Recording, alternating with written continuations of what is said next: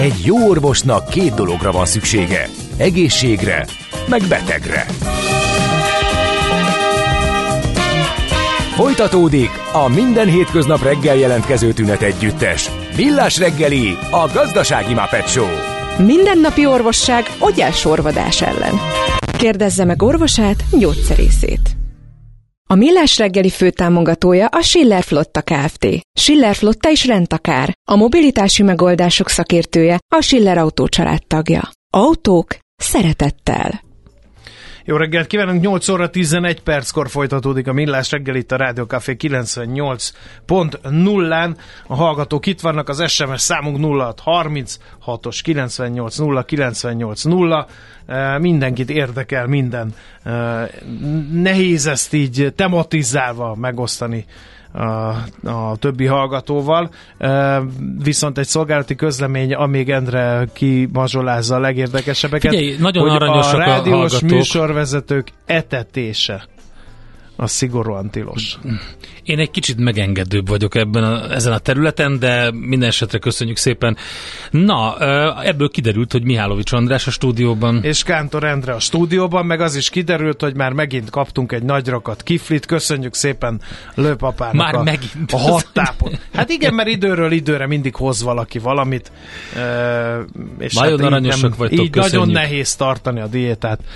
A, úgyhogy meg a tudatos táplálkozást, meg a napi hatszori étkezést, meg a ketót, meg a paleót, meg az összes Ja, többit. értem már a probléma a gyökerét. Jó, Így jó. van. Andrásra vigyázzatok, mert nagyon figyel magára, és egyre jobb úton jár, úgyhogy.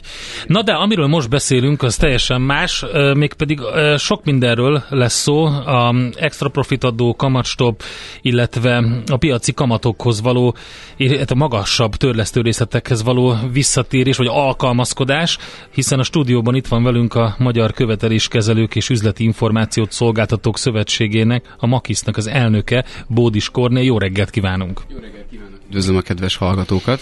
E, és azért e, invitáltuk a stúdióba őt, mert hogy e, volt egy nyilatkozata, vagy egy interjúja helyesebben, ebben, ebben egy csomó elgondolkodtató dolog volt. E, kezdjük talán a júniusi, e, június 30-i kamatstopnak a kivezetésével. Ez, ettől mindenki egy kicsit meg van ijedve, hiszen eddig ugye nagyon sok minden történt a magyar gazdaságban, a világgazdaságban, de hogy az adósok azok biztonságban voltak, mert hogy ezeket a nagy kilengéseket nem képezték le a törlesztő részleteik, hát most, mert ugye kamaszstop volt, most ennek vége van. Lesz nagy sírás? Hát ugye nem lett vége, mert ugye meghosszabbította a kormányzat igen. a június 30-ával lejáró kamatstop ja, intézkedést. Igen, igen, igen. Tehát a referencia kamathoz, ez egy csúnya kifejezés, tehát az ilyen bankközi kamathoz fixált hiteleknek a kamata nem fogja tudni elérni a piaci szintet, hanem a korábbi időszakban, még itt a háborús helyzet előtt tapasztalt szintekhez lett beégetve, és ezzel a kamatszinttel törlesztődnek tovább a hitelek. Ez egyfajta védelem a hitellel rendelkezőknek, úgy a lakossági, Igen. mint a KKV szektorban. A kérdés az, hogy meddig kell megvédeni az adósokat, mert hogy így ebbe ebbe a helyzetbe bele is lehet kényelmesedni. Ö, nyilván ez egyfajta fájdalomcsillapító, úgy működik, tehát jelen van egy probléma, viszont úgy teszünk, mintha nem lenne jelen. Tehát a, a jegybanki alapkamat, illetve az irányadó kamat szintje az nem véletlenül annyi, amennyi. A piacok erre a kamat szintre reagálnak. Hogyha ezt a hatást mesterségesen korlátozzuk, az egy tipikusan olyan állami beavatkozás, mint minden más állami beavatkozás, torzít bizonyos gazdasági folyamatokat. Tehát eltakar problémákat. Életben tart olyan gazdasági szereplőket is, amelyeknek egyébként nem biztos, hogy életben kellene maradnia. Uh-huh. Akkor ez egy ilyen szociális jellegű intézkedésként fogható fel? Ö, nevezhetjük Mert annak, hogyha lakosságról beszélünk. Igen, az indokokat uh, vizslatnánk, hogy mi szólhat mellette, mert az, hogy ilyen tényleg nagyon szélsőséges mozgások voltak, ugye senki nem gondolta, hogy háború lesz, senki nem gondolta Covid-ra, és ez az elmúlt pár év történése, tehát itt azért az államnak lehet egy olyan szabályozói szerepe, hogy egy kicsit, ha nem is zárja ki teljesen, de tompítsa ezeket a hatásokat, mert senkinek sem jó, ha mondjuk hirtelen csőt hullám indul el egy Covid miatt, csőt hullám indul el mondjuk egy Pontosan. háborús pszichózis miatt, hogy holott, hogyha pár hónapot kibírnánk, akkor ugye mindenki meg tudott nyugodni a Covid után, és hogy nem fogunk örökké bezárva élni, a háború is sajnos most így már van, ilyen Így van, ennek, ennek tehát egy olyan, olyan célja volt, hogy megelőzze a tömeges bedőléseket, hiszen hogyha sokszerűen találkozik egy vállalkozás a hirtelen megugró kamattal, akkor nagy valószínűséggel nem fogja tudni zöggenőmentesen rendezni a törlesztő részleteit. Hiszen ugye a háború kitörését megelőzően a referencia kamat szintje az gyakorlatilag az egyszemélyi tartomány alján tartózkodott. Tehát volt hát igen, nemrég még ilyen, ez, ilyen ez mozgatta is a piacot rendesen. Pontosan, pontosan. Tehát, hogyha nem lett volna ez a beavatkozás, akkor nyilván drámaian megemelkedtek volna a törlesztő részletek, ami sok vállalkozásnál, illetve a lakosságnál is problémákat okozott volna. Ez eddig érthető, csak ugye ennél összettebbek ezek a folyamatok. Tehát az irányadó kamat, illetve egy gazdaságban a kamat szintje nem véletlenül annyi, amennyi. Tehát a jegybanknak ezzel volt egy célja. Mégpedig ugye a gazdaságban lévő pénzkínálat csökkentése. Ez egy picit egymásnak ellentmond. Nyilván egy hatékony védekezés a kamatstop, viszont nem lehet a végtelenségig fenntartani. És mint minden ilyen intézkedésnek van egy másik oldala is. Előbb-utóbb hát ki kell vezetni. A hitelezők, azt hittem, hogy arra fogunk kitérni, de igen, ki kell vezetni. Mielőtt ebbe belemennénk, azért a kárvalotjai ennek az egésznek mindenképpen a hitelezők, nem? Azok, akik, akik refinanszírozásból élnek, tehát Igen. például a pénzügyi vállalkozások, akik ugye ellentétben a hitelintézetekkel, pénzügyi intézmények ők is, viszont nem gyűjthetnek betétet, így nem rendelkeznek a lakosság által elhelyezett betétekkel forrás oldalon, ezért ők a piacról finanszírozzák magukat. Gondolok itt a leasing cégekre, gondolok itt az egyéb pénzügyi vállalkozásokra, őket épp olyan hátrányosan érintette a kamatemelkedés. Hogyan reagáltak? Hát nyilván ö, próbálunk alkalmazkodni uh-huh. ezekhez a megváltozott körülményekhez. Egy ilyen lépés, főleg akkor, hogyha különösebb ö, előkészítés nélkül kerül bevezetésre, akkor nyilván mindig ö, meglepetést okoz. Tehát uh-huh. próbál a piac erre reagálni. Jó, na és akkor most térjünk rá erre a kivezetés, meg meddig kell fenntartani egy ilyen lépést. Hát ugye úgy tűnik, hogy mit a rétes tészta nyúlik ez a dolog. Ez önmagában véve meg egy borzasztó nagy bizonytalanság. Mert hogy ugye mindig várunk egy dátumot, elérünk a dátumig, majd mint amikor a szamárnak lógatják a répát, azt hiszi, hogy majd egyszer csak eléri azt a répát, de hát sose érünk el. Ez ennek az említett szektornak egy borzasztó nagy bizonytalanságot jelent. Pontosan, ahogy mondod egyébként, tehát a, a legnagyobb problémát mindig a tervezhetőség jelenti, hiszen egy vállalkozás normális esetben készít egy üzleti tervet, felkészül a jövőbeni kihívásokra. Hogyha, hogyha ezek felíródnak, akkor ezt nagyon nehéz hatékonyan vinni. Persze alkalmazkodik hozzá a piac, csak nem annyira könnyű. Most ugye van egy céldátum, hogy az év végéig fog tartani. Jó, de hát Meglátjuk. ez már hányadik céldátum? Na mindegy, ez már az én írói munkásságom. Milyen... Igen, tehát hogy, hogy maga, a magas kamat is gond lehet, akkor, hogyha nincs betervezve. Tehát, hogyha be van tervezve, akkor nyilván az ember megvonja a vállát, és azt mondja, hogy oké, okay, de, de legalább a tervben az van, tehát azt kell tartani. Ö, igen, ugye a pénzügyi vállalkozásokra visszatérve mégiscsak ö, ugye ez az alaptéma, ők a piacról refinanszírozzák magukat. Az a pénzügyi vállalkozás, aki bubor alapon finanszíroz, és mondjuk finanszírozza önmagát, és kamatstopot kénytelen alkalmazni, ő veszteséget szenved el ezen, pont úgy, mint egy kereskedelmi kereskedelmi bank. Csak amíg egy kereskedelmi bank tud mondjuk a forrás oldalon némi bevételre szert tenni, azáltal, hogy a betét elhelyezőknek fizet egy egyszemjegyű kamatot, Uh-huh. És Amit idő... két számjegyűen helyez ki utána, igen. Ő tudja ezt a veszteséget némileg kompenzálni. Egy pénzügyi vállalkozás ezt nem tudja megtenni. Uh-huh. Uh, milyen egyéb hatásai lehetnek ennek a rétes tésztaként elnyúló? Hát a fizetési morál, az Na például izgalmas igen, lehet. Igen, igen. Ebben van egy morális kockázat, tehát hogyha hosszú távú, ugye fő cél a lakosság pénzügyi tudatosságának az erősítése. Hogyha, hogyha mindig oda jutunk, hogy tulajdonképpen nincs következménye annak, hogyha valaki nem tudatosan tervez, hát, akkor ez egy, ez egy morális kockázatot Igen. hordoz. És ö, igazából az emberek nagy többsége azért rendesen fizeti a hiteleit. Ugye a jegybank adatai alapján a nem teljesítő állományok aránya 3% körül lehet. Az, ami azt is jelenti, hogy azért a 97-98% rendben teljesít. Na most az ő, ő feltételeik fognak szigorodni azáltal, hogy a nem teljesítő kisebbségnek a, a terheit szét kell osztani közöttük. A vesztesség uh-huh. valahol szétosztásra kerül.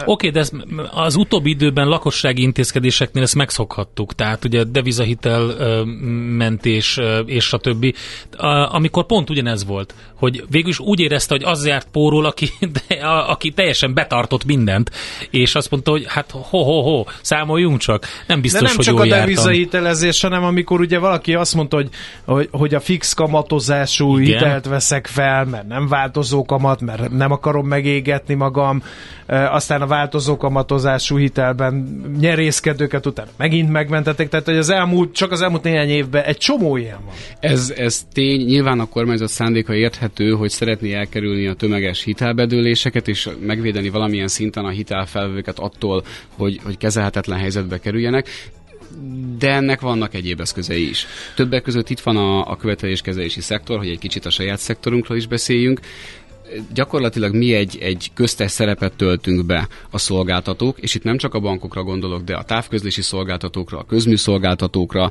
minden egyébre, aki a piacon dolgozik és követelése keletkezik, és a végrehajtás rendszere között. Hiszen mi vagyunk az a szektor, aki egy mediátor. Tehát mielőtt elindulna egy hivatalos, bírósági, állami kényszeren alapuló végrehajtási folyamat, a mi szektorunk próbál egyességet kötni az ügyféllel, akinek lejárt tartozása van, és egy olyan konstrukciót kidolgozni, amelyből mind a két fél tud profitálni. Mm, több lett a munka?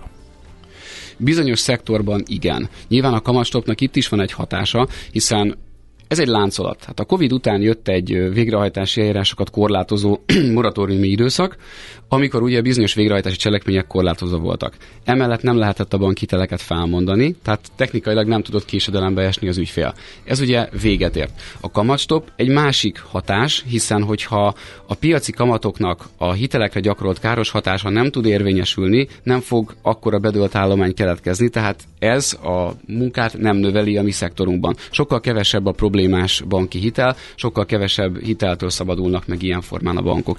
Na de közben pedig az azért volt egy rezsi elszállás, volt egy baromi nagy infláció, ami felzabálta a magyar lakosság megtakarításait. Már hát voltak, igen. mert hogy a, a lakosság nagy részének megtakarítása, tehát nehezebb lett a hétköznapi élet, ez sem növelte a ezt tapasztaljuk. Uh-huh. Tehát ugye a hitelinceti szektorból származó követelések száma nem nőtt érdemben, sőt gyakorlatilag alig van. A távközlési, közszolgáltatási, tehát víz, gáz, áram szolgáltási szektorban keletkeznek lejárt követelések, ezek folyamatosan kerülnek a piacra, és próbálunk megoldást találni uh-huh. az ügyfelekkel közösen, hiszen ugye ez a mi szerepünk. Um, nagyon-nagyon diplomatikus volt az a megfogalmazás, hogy mediátor szerep. Nem szeretik az emberek a követeléskezelőt, fenyegető. Hogy mi, milyen eszközei vannak egy követeléskezelőnek? Ez egy nagyon fontos kérdés. Tehát a követeléskezelő nem végrehajtó. A követeléskezelő megpróbálja az adósságot úgy rendezni az ügyféllel, hogy ott a lényeg az önkéntes teljesítés legyen. Tehát képbe hozza arról, hogy miből keletkezett a tartozás. Rendelkezik minden információval, dokumentummal, tájékoztatást nyújt, és az ő legfőbb fegyvere a kedvezmények rendszere. Tehát azt tudjuk mondani, hogy rendelkezik. Tehát lehet alkudozni? Ö, célszerű olyan megállapodásra törekedni, amiben igen, lehet engedményt Aha. elérni. Tehát ha mondjuk tartozik 100 forinttal az ügyfél, és besétál a tartozás keletkezését követően a követeléskezelőhöz, valóban fenyegetően hangzik, de egyébként nem az, és azt mondja, hogy uraim, szeretném rendezni ezt a tartozást. Igen, de nekem nincs 100 forintom, csak 70. Erre valószínűleg azt fogja mondani a követeléskező, hogy oké, okay, rendben, akkor mit szólna mondjuk egy havi 10 forintos részletfizetéshez? Most itt ugye képletesek a számok. És valószínűleg meg fognak tudni állapodni. A lehető legrosszabb legrosszabb megoldás az, amikor nem veszek át levelet, kinyomom a telefont, megtiltok mindenfajta adatkezelést, Hát előbb-utóbb ebből eljárás indul. Előbb-utóbb ugye Mert szám... hogy akkor ezt gondoljuk tovább, mert ez egy zsigeri reflex. Pontosan. Egy emberi reflex, tőlem ne követeljenek, menjenek ők a fenébe. Nem tartozom senkinek, és magától elmúlik. Igen, igen, igen. Ilyenkor mi szokott történni? Ilyenkor nyilván megpróbál a követeléskezelő kapcsolatba lépni, hiszen ő tudja, mint professzionális szereplő, hogy még mindig ez a legolcsóbb megoldás mindenkinek. Ha végképp nem sikerül, nyilván a számítógépes adatbázis neki jelezni fog, hogy idő van, tehát tovább nem nagyon uh-huh. lehet húzni ezt a folyamatot, tehát akkor egyel komolyabbra fordul a dolog, fizetési meghagyás kibocsátását kérjük ugye a közjegyzői kamera rendszerén keresztül, ha az jogerőre emelkedik, mert nem mond ellent az ügyfél, annyira nem foglalkozik a kérdéssel, akkor ugye végrehajthatóvá válik, és indul a bírósági végrehajtásnak a folyamata. Ami meg rendőrség. Hát az már nagyon a folyamatnak a legvége, uh-huh. és mhm. nagyon elenyésző számba kell ilyenhez fordulni. Uh-huh. Ezek inkább a hangulatkeltő elemek, ja, amik igen, a közösségi ami, médiában tök ja, jól néznek ki, de mondjuk ilyen, ilyen 5000-ből egy esetbe kell ilyenre sort keríteni. Inkább a költségvonzata az, ami nagyon-nagyon meggondolandóvá teszi, hogy érdemes-e ideig elmenni. Elhangzott egy, egy olyan kifejezés, ami megütötte a fülemet, hogy mindenkinek ez a legolcsóbb megoldás.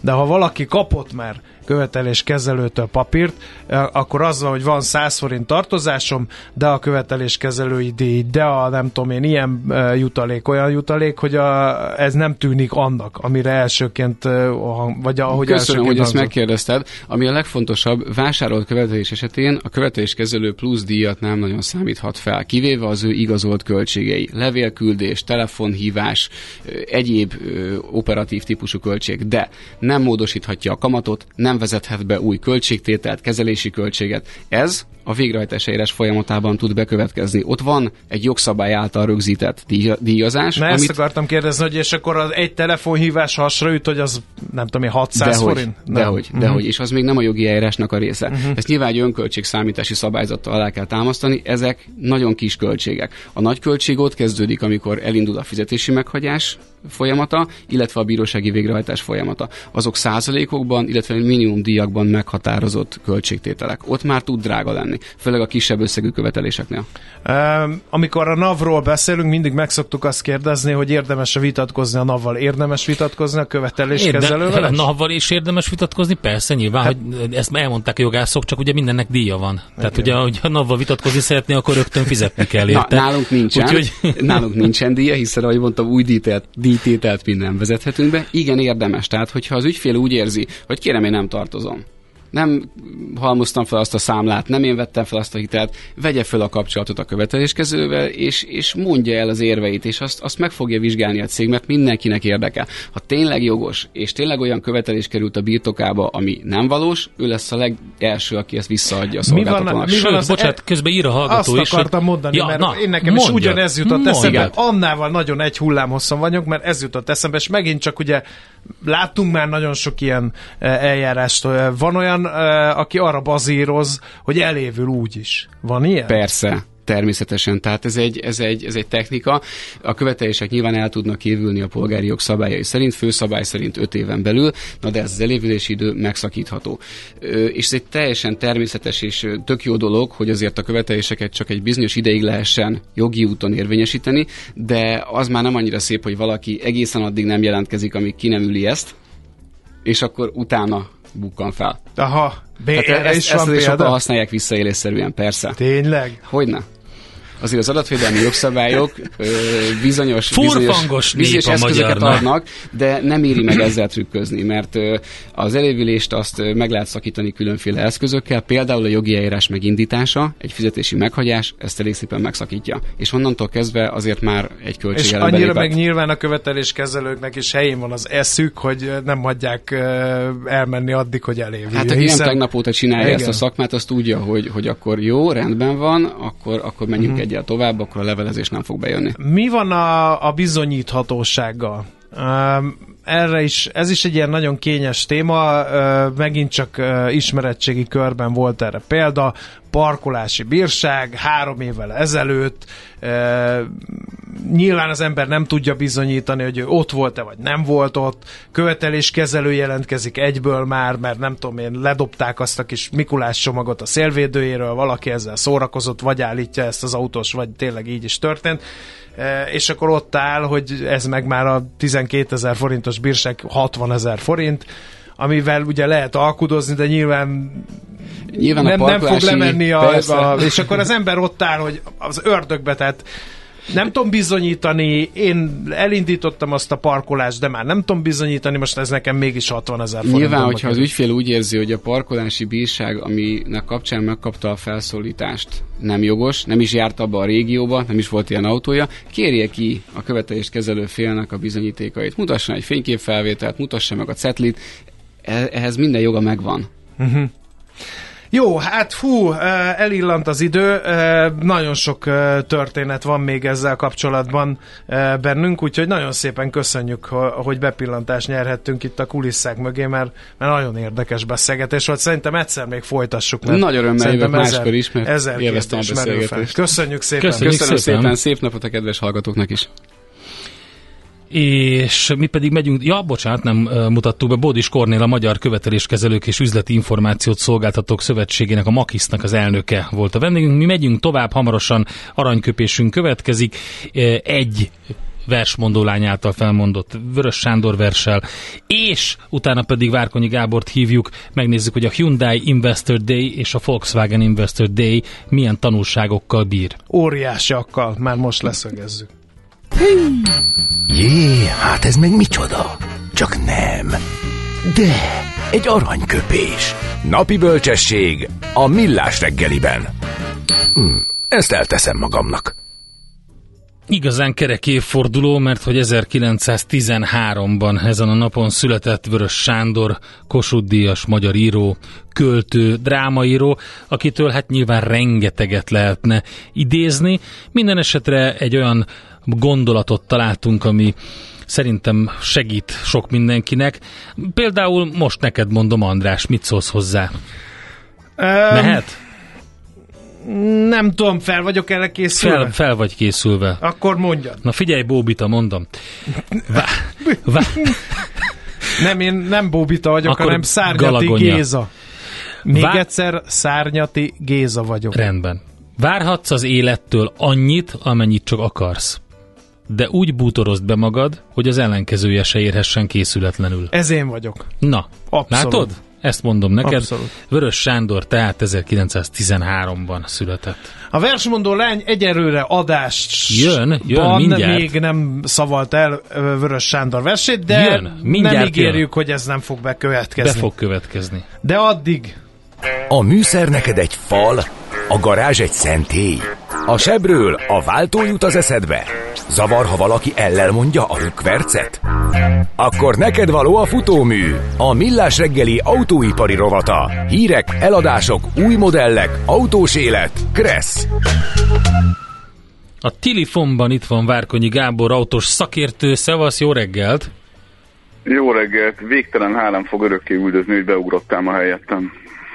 Hát Hova? bocsánat, bocsánatot kérek, de ezt Gábor, ezt nem így szoktuk intézni. Küldöm a Revolut, a Revolut tegemet küldöm át most, és a, na, a Hyundai Investor Day és a Volkswagen Investor Day tanulságai Dél-Korea versus Németország, és azért érdekes, mert tegnap külön fölhívtuk a figyelmet a piaci hotspotunkban a Volkswagenre, hogy vele kapcsolatban azért elég sok érdekesség van. Például a kínai eladások nem úgy alakulnak, eh, mint ahogy gondolták, de akkor nézzük, mit mondtak az Investor De Day-en. először is mi a túró az az Investor Day? Hát pont nekem kell nektek magyarázni. Hát ti, ti vagytok a szakemberek ebben, én csak egy ilyen oldalvonalról az autóipar De részéről mi, hogy a, de most akkor a, tényleg az, hogy a részvényesek elmennek oda, és azt mondja, ott meg tartanak egy ilyen prezentációt, hogy minden jó lesz, nagyon sokat fogtok keresni, ha mi részvényünkbe hát fektettek? nem, azért, azért a minden jó lesz, az nyilván a jelenlegi helyzet tükrében, meg, a, meg az autóipar általános átalakulását tekintve azért nem egy ilyen egyszerű kérdés, és szerintem pont a, az egész történés ismeretében eléggé fontosak ezek a, ezek a rendezvények, meg az, hogy hogyan kommunikál egy-egy autógyártó arról, hogy miképpen változik menet közben a stratégiája, látva azt, hogy hogyan változik egy-egy piacon, vagy úgy globálisan a kereslet, nem csak általános gazdasági dolgok mentén, hanem ugye technológiai változás meg, meg paradigmaváltás területén. Ugye itt az elektromobilitás kapcsán beszélt mind a két nagy autógyártó, mind a két nagy tömeggyártó arról, hogy hogyan adjusztálják a, a nyersanyagellátás, illetve a, a keresleti oldalról azt, hogy hogyan, hogy mondjam, adaptálódnak a, a, a történésekhez, és az egy ilyen általános és mostanában sokszor visszatérő mondat, hogy főleg Európában, főleg annak tükrében, amiket tervez a politika, hamarabb fog eljönni az 50% fölötti elektro arány, mint amire számítottak. Tehát ugye van ez a 2035-ös ominózus tiltással kapcsolatos ügyünk, ugye erről tudunk, és van az a trend, hogy minden autógyártó ugye a fókuszát, a pénzét, a modellpolitikáját azt szerint rendezi be, hogy minél gyorsabban tudjon megfelelni minden olyan dolognak, ami a politika által, mondjuk például az Euró 7 kapcsán egy újabb akadály lehet az autógyártók felé. Ennek megvan az a hatása, hogy ugye az érdekes modellek, azok egyre inkább az elektro irányából jönnek, hiszen arra tevődik át a fókusz, és látszik, hogy a, az egész ügy kap egy, egy nagyobb lendületet. A, még a, az egyébként ezzel a kérdéssel relatíve skeptikus BMW is ugye az 50% fölötti uh, részesedést mondja globálisan 2030-ra. A szkeptikus alatt egyébként nem azt értem, hogy nem hisznek az elektromobilitásban, hanem ugye ők mondjuk a Toyotával együtt eléggé a, a technológia semlegesség irányába vitték ugye mindig is a, a beszélgetést. Pont egyébként a Toyota beszélt is arról az elmúlt uh, egy-két hétben, hogy a néhány tízezeres éves elektromos darabszámát az 26-ra tehát eléggé közeli határidőre már másfél milliósra akarja vinni, ami mondjuk az egész eladásához képest még mindig elég kevés. De a Hyundai-nál és a Volkswagen-nél is azt látjuk, hogy nagyon egyértelműen, főleg Európában nagyon egyértelműen ebbe az irányba fog menni a dolog. Nincsenek ilyen, ilyen óriási nagy változások számokban, hogy Hyundai-nál arról beszélünk itt, hogy hogy azt hiszem, hogy 1, igen, 1,8-1,9 millió elektromos autóról 2 millió környékére fogják növelni a prognózisukat 2030-ra, tehát némileg módosítják fölfelé, de ami ennél lényegesen érdekesebb, azok, az, az a szám, amit a következő évek investíciója kapcsán hallottunk. Egyfelől a Hyundai részéről 78 milliárd eurónak megfelelő pénzt az elektromobilitás előresegítésére, azért ez gigantikus lóvé. Gigantikus, és megkérdőjelezi azt, amit most lehet hallani a német sajtóban is, hogy egy kicsit lazul ez, a, ez a, az egész dízel kivezetés, meg, meg minden. Tehát ez a, ez a recseg hát, ropog ez a 35. Szerintem a 35 az, én, nekem meggyőződésem továbbra is, hogy a 35 az abban a formában, ahogy a politika kitalálta, biztosan nem megvalósítható. Na igen, igen, erre ezt gondoltam. Csak nem mertem ilyen bátran kimondani. Hát, én kimenem mondani, ami nem azt jelenti, hogy, hogy hátraarc lesz tendenciózusan, de hogy ezek a, ezek a merev időpontok, ezek valami fajta átvizsgálásra szorulnak, ez teljesen egyértelmű. Szerintem megint az lesz, ami, ami oly sok mindenben a, a a technológia vizsgálata kapcsán, hogy bizonyos kérdésekben sokkal gyorsabb lesz az előremenetel, de hogy az egész rendszert átállítsuk áról bére, az meg, meg messze nem ennyire egyszerű és messze nem ennyire egyértelmű ügy. Szóval egy ilyen kettős hatást fogunk szerintem a következő években folyamatosan látni. Győzelmi jelentések bizonyos kategóriákban arról, hogy mennyire elő, előre tör az elektromobilitás, és közben meg azt látni, hogy, hogy globális szinten meg, meg messze nem megy azon a szinten a dolog, eh, ahogyan azt egyébként eredendően elképzelték. Tehát ez a Európából elindul a dolog, és akkor majd tűzként terjed tovább, meg Kínából elindul a dolog, és akkor mindenki erre fog tenni mindent, ebbe én továbbra sem hiszek ebben a kizárólagossági formában. De ha ez így lenne egyébként, mármint hogy az autógyártók is ebben innének egyedül, akkor nem csak ezzel foglalkoznának, és azért investíciók vannak másba is. Ugye a Capital Markets Day a Volkswagen részéről az egy olyan számmal jött elő itt konszern átépítés kapcsán, ami ezt a 78 milliárd eurót is eléggé az árnyékba teszi. Ez, ez mintegy 180 milliárd euró, amit a VW koncern el fog költeni arra, oh. hogy A, és okay. várjál, ezt mindezt nem Mindezt nem tíz év, hanem öt év alatt. Na, hát akkor le, lefelezték egy... az időtávot, megduplázták, megduplázták, megsokszorozták az összeget. Jól hangzik. Ennek azért nem örülnek Nagyon a befektetők, komoly. nem? Vagy örülnek neki? Vagy, vagy mit ígértek a végére? Hát, Mennyországot? Meg... Áj! Állj, ti András nem érti. Figyelj, tudod, mit akarok én már nagyon-nagyon régóta megkérdezni te tőled, Gábor? Ne, azt nem most. Mi értelme, Na. és én ezt részvényesként is simán feltenném ezt a kérdést, mi értelme az újabb és újabb szabályoknak, újabb és újabb határidőknek, miközben sutyomban mindenki tudja azt, hogy ezek a számok nem elérhetőek, nem megvalósítható, nem dölt még el a technológia, stb. stb. Tehát így, így igazából magunkat csapjuk be folyamatosan gyorsan. Az autógyártók is, azok is, akik aggódnak a környezetért, a szabályozók is, hogy hozunk, hozunk olyan szabályokat, amiket, amiket úgy, úgyse fogjuk tudni betartani. Szóval ez az egész nem egy ilyen vihar a bilibe, és úgyis majd megy tovább minden, eh, ahogy, ahogy eddig megszoktuk, mondjuk némileg... Nem, ahogy, ahogy eddig megszoktuk, úgy biztos, hogy nem fog tovább menni, már csak azért sem, mert ugye olyan konkurensek jelentek meg, akikkel eddig nem számolt senki. Tehát ez a ez a kínai nyomulás ez mindig úgy volt, hogy ez egy ilyen távoli jövő, meg majd próbálkoznak, meg minden, de hát úgyis bénák hozzá, meg hát úgyse fognak idejönni, meg úgyis el lesznek ott foglalva a saját piacukkal. És hát az a helyzet, hogy ugye nagyon nem ezeket a tendenciákat látjuk, és főleg nem azon az időtávon látunk itt bármifajta mozgolódást, ami, amire mondjuk két évvel ezelőtt is számított volna az autóipar. Azt látjuk, hogy ezek itt vannak, és rövid időn belül meg fogják változtatni a már létező és már érett piacnak számító európai és amerikai piacot is, amellett, hogy a kínait is el fogják rendezni. És okay. erre valahogyan reagálni kell. Ez egyértelmű. Hát, sok milliárddal lehet reagálni rá. Igen, és ugye a másik, amit állandóan hallani szoktunk, az az, hogy az sem probléma, a kevesebb autó lesz legyártva, csak a, a pénz legyen nagyobb egy-egy autón. Most itt ugye van egy részletes bontás például a VW koncern részéről annak kapcsán, hogy az egyes márkák milyen, milyen rátákat tudnak elérni, tehát milyen, milyen pénzt tudnak keresni gyakorlatilag így nyers számok alapján egy-egy, autóval, és itt ugye továbbra is az a probléma, krónikusan az a probléma a VW koncernél, hogy az úgynevezett tömegmodellek egész egyszerűen nem hoznak elég pénzt a konyhára, amit mindig azzal próbálnak megoldani, hogy bejelentik, hogy kevesebb variáció lesz, kevesebb extrát lehet majd rendelni, kevesebb konfigurációs lehetőség lesz, kevesebb motorverzió lesz, amit egyébként ahogyan megyünk át a villany irányba, egyre inkább meg is lehet valósítani, ezt tegyük hozzá. Tehát, hogy, hogy ugye a, a villany, mint technológia ilyen szempontból a, a redukálást, azt könnyebbé teszi az autógyártók részéről. Igen, és azt is, az, egy... azt is, amit te mondtál még korábban, azt a fajta um, hogy is, mi is vannak a neve, amikor, tehát az a lényeg ugye, hogy mm, rengeteg variáció lehet, de ez mind szoftveresen lesz megoldva. Hát a nagyja igen, tehát hogy át fog helyeződni a hangsúly a szoftveres extra. Igen, ez a custom, a igen, oldalról. igen.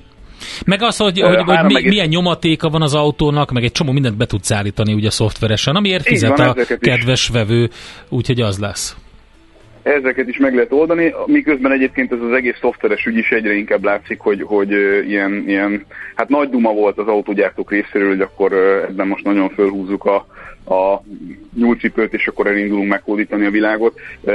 Valamire nem úgy néz ki, hogy ez olyan egyszerűen sikerülne a nagy OEM-eknek, mint ahogyan azt eltervezték, de vannak ilyen rész hogy mondjam, rész sikerek, amiket fel tudunk mutatni, ami látszik, és nézzük itt egy jó gazdasági műsor kapcsán a, a nyers számokat, a 3,6%-os margó a Volkswagen esetében az biztosan nem egy olyan dolog, amit investorként, tehát befektetőként a hosszú távon szeretnél elviselni egy ekkora autógyártól. Uh-huh. Ezt föl kell tolni 6,5 kötőjel 8%-ra, ami nem hangzik még mindig olyan rettenetesen soknak, de hát annak tükrében, hogy ezt még sosem sikerült a Volkswagennél. Egyszerűen a, a költség hatékonyság, meg a, meg a, a, a, költési szigor az nem bírja elérni ezt a szintet, hogy, hogy ezt meg lehessen oldani. E, ez, ez, ez, ez mutatja, hogy egyébként ez egy nagy feladat, főleg egy ekkora cégnél, ahol egyébként egyedi, egyéni uh, kompetenciák kapcsán az, hogy kitől mit vesznek el, mint, mint cégvezető, tehát mint márkavezető, vagy mint, mint fejlesztési vezető, ez egy állandó harc és minden egyes Volkswagen koncern vezér az elmúlt évtizedekben megpróbált tenni valamit annak érdekében, hogy ne legyenek párhuzamos fejlesztések, ne legyenek párhuzamos munkák, redukáljuk már a dolgokat, meg észszerűsítjük a dolgokat, de úgy tűnik, hogy Oliver Blume ezt most még keményebben végig fogja vinni, vagy legalábbis megpróbálja, mint eddig amiben az az érdekes, hogy nagyon egyértelműen két pólusra fog szakadni fejlesztési oldalon is az, hogy mi fog történni. A oldal tömegmárkák, beleértve a volkswagen is, egy, egy az eddigi technológiát továbbvívő modell stratégiával és platform stratégiával fognak működni, mert hogy ugye nem nagyon éri meg mondjuk belső égésű kapcsán nagy pénzeket investálni még abba, hogy itt jelentős újdonságok legyenek. Egyébként Kínára és az, e- és az észak-amerikai piacra sokkal több pénzt tudnak költeni, mert az európai piacról látszik, hogy nem, nem nagyon lesz jelentős növekedés, sőt egy ilyen stagnáló piacra kell berendezkedni, és a spektrum másik végén, hogy ne a tömegmárkákat nézzük, a spektrum másik végén lesz a Porsche, és a Porsche körüli ah, igen, ami már többet ér az egész önmagában, mint a Volkswagen um, hát, egésze nagyjából. Margót. Igen ők 20% markót lőttek be maguknak, ami ez egyébként már most is eléggé közel vannak, tehát azt megugrani, hogy 20% legyen a, a pénz, az elért pénz egy, egy porsche az nem lesz már olyan rettenetesen nehéz. Na és akkor, ha még van egy másodperc, egy akkor másodperc. De már lejárt, hiszen mondtad, hogy egy másodperc, és a... mire kimondtad, az három másodperc.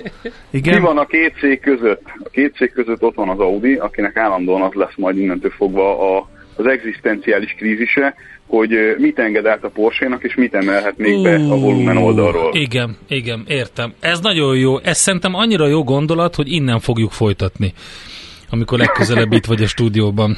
De én már elfelejtettem Jö. az elejét, úgyhogy azt majd megint meg kell. Nem, ez a, ez a Porsche Volkswagen szendvics, aminek a, a Ami középen az a, a hamburger az, az a Audi. Hamburger hús az az Audi, így van. vagy az, hát vagy, a, vagy a kilógó száraz szalámi, ez a kérdés. Jól van. Megfejtettétek. Rendben. Köszönjük szépen ezt a nagyon részletes összefoglalót, és további jó pihenést akkor neked. Szevasz! Jaj, hát megyek a következő sajtókra már holnap reggel. Ezek az investorok, borzalom, egy borzalom. az egész banda. Na jó, hát jó utat, Na, jó szurkolást, szia! Várkonyi Gábor autós szakértői sapkában beszélt a Hyundai Investor Day és a Volkswagen Investor Day kapcsán. Most leparkolunk, de jövő héten megint indexelünk és kanyarodunk, előzünk és tolatunk a Millás reggeli autós rovatában. Futómű. Élet négy keréken. És akkor egy üzenettel beharangozok a következőt. Szép jó napot, van érték, megütötte a fülem. Egy tiszteletre méltó és értékteremtő ember elismerése. Vörös Sándorról beszél a hallgató, de a Kossuth díj sajnos olyan, mint a magyar forint. 1970-ben még, még erős, erős volt, mint, a, mint forint. a forint. No, hát akkor ennek jegyében eh, fogadjátok szeretettel a versmondolány, a produkcióját. Vörös Sándor, Canzone. Még nem tudom, hogy mennyi vagy nekem, Ó, hallgat még felőled benn a lélek, mely fájtlat von köréd, szerelmesem. S még nem tudom, hogy néked mennyit érek, jó sorsodat hozom, vagy tán halálom arany s gyémán díszét, még nem tudom. Új, mézes fájdalom indái közt nehéz utat találnom. Csak azt tudom, hogy társra sose várt az én szívem, s lettél egyszerre társa, elvéve tőle életet s halált, hogy visszaad másféle ragyogásra. Hol bennem erdő volt, dúvat s madárhat hazátlan csörtet villámtűz elől, és kunyhóm összedől, ha benne otthonod meg nem találtad. Csak azt tudom, hogy hajlós testeden Szinte öröktől ismerős a testem. Fejemnek fészke ott a kebleden, s nem szégyen, ha előtted könybe estem. Semmit se titkolok, s ős ismerősen jársz vad, töretlen Tibet tájamon. Imbolygó szánalom, vagy éjjé égen csillagkérdező szem. A megtépet ideg, e roszkóvik, szemed nyugodt kék mécsét megtalálja. Kicsinke úrnő térdethez búvik, s elszunnyad az érzékiség kutyája. S benne a fénykirály, az örökember még hallgat. S nem mond ítéletet, így vár piros ruhában, szerelemben. Vörös Sándor nak a hajtogatott pizzáról szóló költeményét nem tudta, Kancone nem tudta kihagyni. címmel adta elő Tessék, a versmondó lány. Nagy örömünkre, igen. Látod? A szóviccek ellen harcol egész életében, Mert és akkor betrolkodja a legnagyobbat. De én a helyzet Gyönyörű szép volt a vers, Andi. Köszönjük szépen. Köszönjük nem, szépen. Nem calzone. Minden reggel Jó, hogy nem kálcóne. Ja, én félreértettem. Ja, Ilyen szépen még senki nem írt a hajtogatott pizzáról. Ez jutott eszembe, aztán kiderült, hogy én már megint valamit félreértettem. Na, uh, Schmidt jön a hírekkel, aztán megyünk tovább. IT rovatunkban új trend a javítsd magad mobil? Ezt a kérdést fogjuk feltenni. Mobil? Mobil. Mert hogy nem tudom. Kicsit nagy vagy.